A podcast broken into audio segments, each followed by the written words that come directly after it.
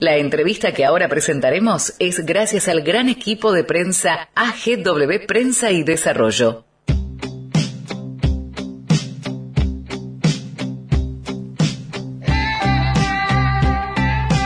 Bueno, y acá estamos de vuelta y creo que del otro lado de la línea, Yamila Silverman. ¿Es así, Yamila? Es así, acá estamos. Hola, buenas tardes. ¿Cómo estás? Buenas tardes, muy contenta de estar acá con vos. Bueno, un, gusto tenerte. Eh, lamentablemente Daniela eh, tuvo un, problemita físico antes de venir al programa y, me pidió que la reemplace, pero bueno, vamos a tratar de sacarlo lo mejor posible, ¿sí? Vale, espectacular. A ver, contame, ¿qué es esto Monólogos de la Peluca? Bueno, Monólogos de la Peluca es una propuesta exclusiva para mujeres eh, es una obra de teatro que llevamos al Paseo de la Plaza, si Dios quiere, este lunes 14 de noviembre, ya falta poquito, eh, y es un espectáculo que cuenta justamente historias reales con humor. Ajá. ¿Solo para mujeres? Es solo para mujeres, si nos ponemos selectivas. Vamos a hacer algo únicamente, como, como le decimos ahora, para chicas. Pero, pero Yamila, ¿cómo es esto? y si yo me pongo, te cuento que yo eh, no, no tengo pelo. Te prestamos una, yo tengo un montón acá en casa. Cuando quieras, te presto una. si yo me pusiera peluca, podría. No, tampoco, no puedo concurrir porque tendría que cambiar los atuendos y todo lo demás, ¿sí? Y ya sería un poco más complicado. Sí, vamos a hacer ahí un check-in, vamos a estar ahí chequeando que, que sean, que, sean auténticos. claro, que, sean auténticos. Así es. Decime, Yamila, ¿y es solo para la cole? Cuando digo la cole, les voy a hacer la aclaración a los, a los oyentes. Eh, Yamila es de, la colectividad judía y, y, esto debe tener un poco que ver con, con, con la peluca ortodoxa, ¿sí? ¿O, o me equivoco, Yami? Sí, es así, es así. Bueno, la verdad es que no, no es únicamente para mujeres de la colectividad judía, es apto para todas las mujeres, desde adolescentes en adelante, unos 18 años para adelante, por las temáticas que se van a tocar, si bien los chicos se vienen más rápidos que uno cuando era chico, digamos que es desde ahí en adelante, sin límite de edad, pero justamente como vos hacías referencia, como es una obra que las actrices somos todas mujeres religiosas de la comunidad judía, somos todas mujeres ortodoxas, como se escucha un poquito más en la calle, eh, por una cuestión de recato, es únicamente para mujeres, así es. Ah, bien. Decime, 40.000 seguidores en TikTok. Así es. O sea, ticotera sos. No sos Patricio Rey, eh, sos la versión femenina, eh, en vez de ser ricotera, sos ticotera. ¿Sí? Sí, la verdad que empezó, es, en conjunto con mi marido, con Jonathan Silverman, empezamos como, dijimos, bueno, vamos a hacer un video para contar un poquito y desmistificar tantos mitos que se escuchan por ahí sobre la comunidad judía observante, más después de tanta serie y película que estuvo dando vuelta, dijimos, vamos a desmistificar un poco, y de repente ese video tuvo como 900 mil vistas y dijimos, espera, o sea, evidentemente hay algo que tenemos para contar y que hay gente que también lo quiere escuchar. Eh, y empezamos con el TikTok y los videos tienen como una viralización bastante importante. Sí. Y, o sea, tienen no solo tienen seguidores de TikTok, sino además las visualizaciones de los videos que ustedes producen. Claro, tal cual. Sí, los videos tienen generalmente arriba de, no sé, 10.000 seguro, 20.000. hicimos uno de looks, por ejemplo, que se ve que se gustó un montón y de repente se tenía 600.000 vistas. Y yo creo que nuestro objetivo principal es este, es como compartir nuestra vivencia, nuestro día a día, nuestro elegir, que a veces parece que, el ortodoxo es, no sé, en la calle se suena como que es un poco más cuadrado o parece obligatorio y para nosotros es un elegir vivir día a día con tanta alegría que queremos compartirlo desde ahí. Decime, eh, ¿nació esto antes, con o después de Muy Ortodoxa, es la serie de Netflix que tuvo tanto éxito en, en, el, streaming? fue posterior. La verdad que nosotros nos dedicamos y trabajamos en conjunto eh, con jóvenes y ya tenemos como mucho contacto con la juventud y damos clases y damos charlas y demás, pero la verdad es que el, boom, por decirlo de una forma, fue después eh, cuando me hicieron una nota para, uno, para un diario y esa nota la verdad que tuvo muchísima repercusión y en función de esto la verdad que escribí un libro que se llama Muy Ortodoxa, Un Camino Judío, una vida más feliz. Eh, y en función de eso también nos fueron, bueno, convocando de diferentes lugares, hasta sin ir más lejos, hasta hace unas semanas presentamos un documental eh, que salió en uno de los canales de aire. Decime, vos sabés que lo tenía, perdón, lo tenía anotado eso de el muy ortodoxa entre signos de pregunta, ¿o no? Ah, sí, así es, porque lo que traigo a desmistificar de nuevo es el concepto de la ortodoxia como se, se piensa en el, digamos, en el común. Eh, pero la verdad es que lo que traigo es que, que, no tiene nada de ortodoxo, justamente, ¿no? Como el elegir vivir día a día conectado con, con nuestra alma y la espiritualidad, lejos de ser ortodoxo, es revolucionario, digamos. Ajá. Y decime, ¿a qué tienen charlado, conversado, desarrollado el por qué aparecieron, yo que soy seguidor de Netflix, aparecieron tantas series o tantas este, películas relacionados a la parte ortodoxa de la religión? Yo creo, por un lado, que toda historia merece ser contada. Entonces hay muchas historias que están basadas en, digamos, experiencias reales y me parece interesante que se puedan compartir siempre que, eh, digamos, aquel que las vea sepa que es la experiencia de una persona en particular y que no representa una religión entera. Eso me parece sumamente importante.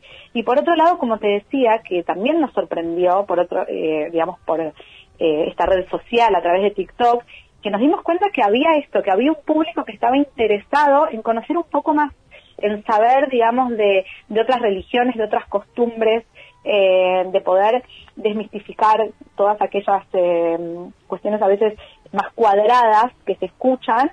Eh, y dijimos, bueno, vamos nosotros desde acá y vemos que también lo ven, digamos, dentro de Netflix, otras plataformas, y hay mucha, mucha serie al respecto, porque creo que llama la atención, porque es algo distinto, distinto al común. Eh, y lo distinto, bueno, llama. Llama la atención. Decime, vos sos coach ontológica y coach motivacional. A ver, ¿nos, no, ¿nos explicas un poquito qué es coach ontológico?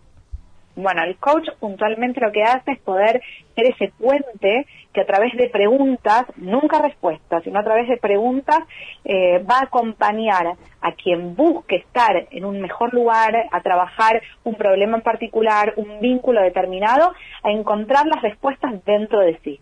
Como ayudar a, digamos, a desenredar esa maraña mental que tenemos a veces, que en el interior tenemos las respuestas, solo que no nos hacemos las preguntas correctas ontológico justamente porque trabajamos mucho con el lenguaje, le damos mucho peso a la palabra porque es a través de la palabra que construimos realidad. Y por otro lado, soy motivacional y vocacional y trabajo mucho con jóvenes para acompañarlos a encontrar aquello único que tienen para dar y explotar desde ahí, ¿no?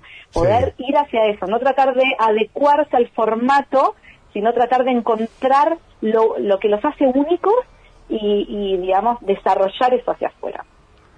Decime, ¿y cuál es la respuesta en la juventud? Sí, o sea, el coaching que ustedes realizan siempre dentro del, del, del ámbito en el cual ustedes se mueven, ¿sí?